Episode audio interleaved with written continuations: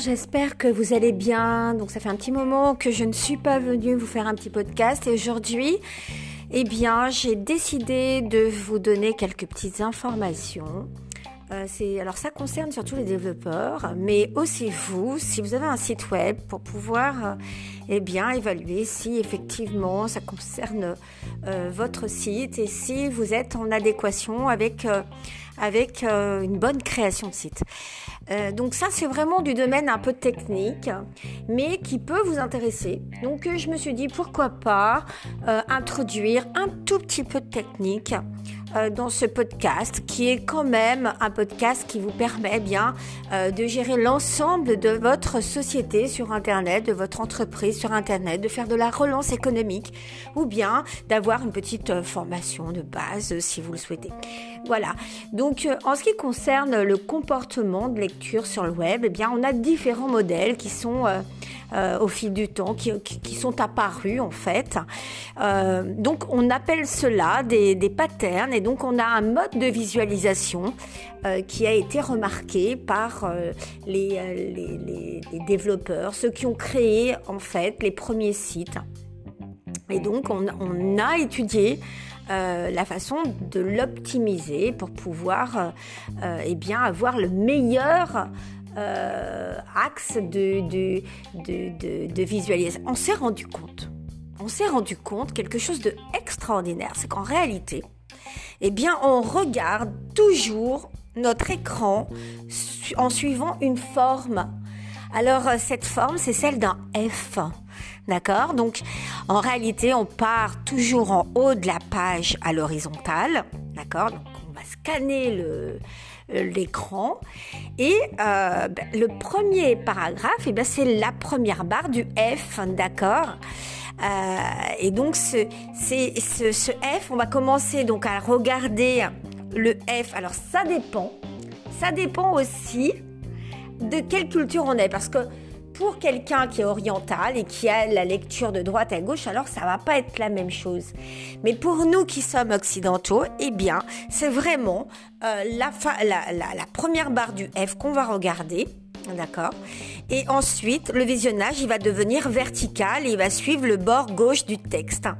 Euh, donc l'utilisateur, lui, il va prendre les premiers mots du paragraphe et puis il va passer à la ligne suivante. Il scanne d'abord le texte. Voilà. Euh, après la première analyse, il va ensuite se déplacer horizontalement euh, sur la droite.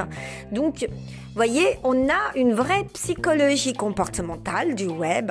Et en réalité, nous qui créons et qui développons et qui fabriquons vos sites pour toujours avoir le meilleur, la meilleure optimisation, le, la plus agréable, la plus confortable, euh, eh bien que ce soit sur un écran mobile ou que ce soit sur un écran de tablette ou sur un écran d'ordinateur, on en revient toujours à la psychologie comportementale qui est spécifique à, au métier en fait qui est du, de développeur, d'architecte, développeur, concepteur euh, web et applications logicielles et qui est un métier qui est à part entière. C'est-à-dire que tout le monde ne peut pas s'improviser aujourd'hui euh, créateur de son propre site, bien que vous ayez des outils, des plateformes euh, il faut faire appel à quelqu'un qui est spécialiste parce que euh, en réalité il y a beaucoup de paramétrage, beaucoup de choses que vous ne connaissez pas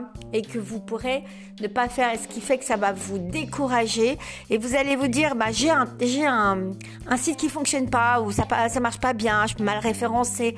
Ou oh et ben en fait il est pas si top que ça. Et puis bon on, on l'a trouvé bien mais en fait il est trop classique ou alors il est trop fantaisiste ou alors euh, enfin ça fonctionne pas.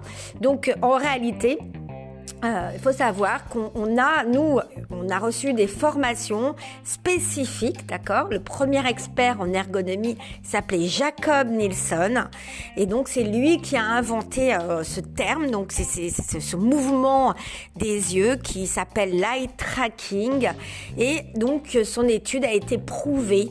Elle a été prouvée en 2006, mais on le savait bien avant. On le savait parce qu'on on, on a fabriqué euh, bien avant des des des sites web et on avait déjà cette culture du comportement, mais elle a été réellement mise en lumière à ce moment-là, en 2006, euh, donc selon le fait que c'était le modèle F qui était le plus euh, proche de, tous les comportements de, de chaque internaute. Bien entendu, euh, ce comportement-là n'est pas le même si vous écrivez en hébreu et en arabe. Vous n'aurez pas du tout le même type de comportement puisque l'écran ne va pas s'afficher de la même façon. Donc même si vous avez un multi-support euh, que vous allez optimiser et automatiser selon le lieu et la géolocalisation, ce qui fait actuellement aujourd'hui euh, la, majorité des, plateformes, parce que nous, on, travaille en multilingue, je vous assure que euh, même en cela, on va transformer eh bien, le pattern pour qu'il puisse s'adapter, notamment en langue arabe et en langue en hébreu, par exemple. Euh, il y a autre chose sur un, téléphone, eh bien, on va pas optimiser le site de la même façon non plus. On n'a pas la même lecture sur un téléphone mobile, et donc on va travailler autrement. On va simplifier énormément. Euh, c'est-à-dire que tous les textes vont être euh, divisés par deux. On va, faire beaucoup de call to action. on va créer des, des petits bandeaux qui sont très rapides, très efficaces. Euh, en réalité, euh, euh, plus un site va être simple et simplifié, en tous les cas sur votre appli mobile, et eh bien plus vous aurez du résultat et du, de l'action de la part de votre internaute. et bien entendu, le site mobile n'est pas toujours, évidemment, correspondant avec votre site euh, donc euh, web puisque c'est pas du tout le même support.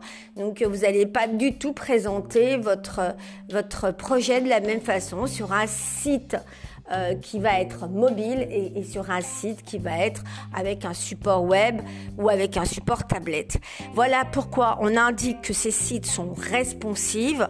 On va vous, on va obliger donc le développeur à créer non pas un site mais plusieurs sites, c'est-à-dire le site mobile et le site euh, internet. Et ce qui a donc lieu à deux actions de travail différentes, ces deux actions étant toujours facturées en plus, puisque un site responsive, eh bien, il est un petit peu plus cher, euh, étant donné qu'en réalité, votre développeur, il va travailler deux modèles, deux modélisations qui va correspondre à un comportement qui est selon l'ergonomie euh, et le comportement psychologique euh, web et le comportement psychologique mobile. Voilà, donc j'espère que tout cela vous a appris quelques petites choses, euh, que cela vous a aidé un petit peu à comprendre aussi euh, bien parfois les facturations de certains développeurs. Pourquoi? Eh bien, on a plus, on a, euh, on n'a pas le même site sur mobile et puis on n'a pas le même site sur le web. Voilà, simplement parce que c'est une question de comportement de l'être humain, d'observation et d'optimisation pour un meilleur confort, un mieux-être, une, une plus grande optimisation et puis un call to action plus rapide. Il faut savoir qu'on reste quand même que 8 secondes maximum sur la première page d'un site, que les trois quarts du temps on va pas sur les autres pages.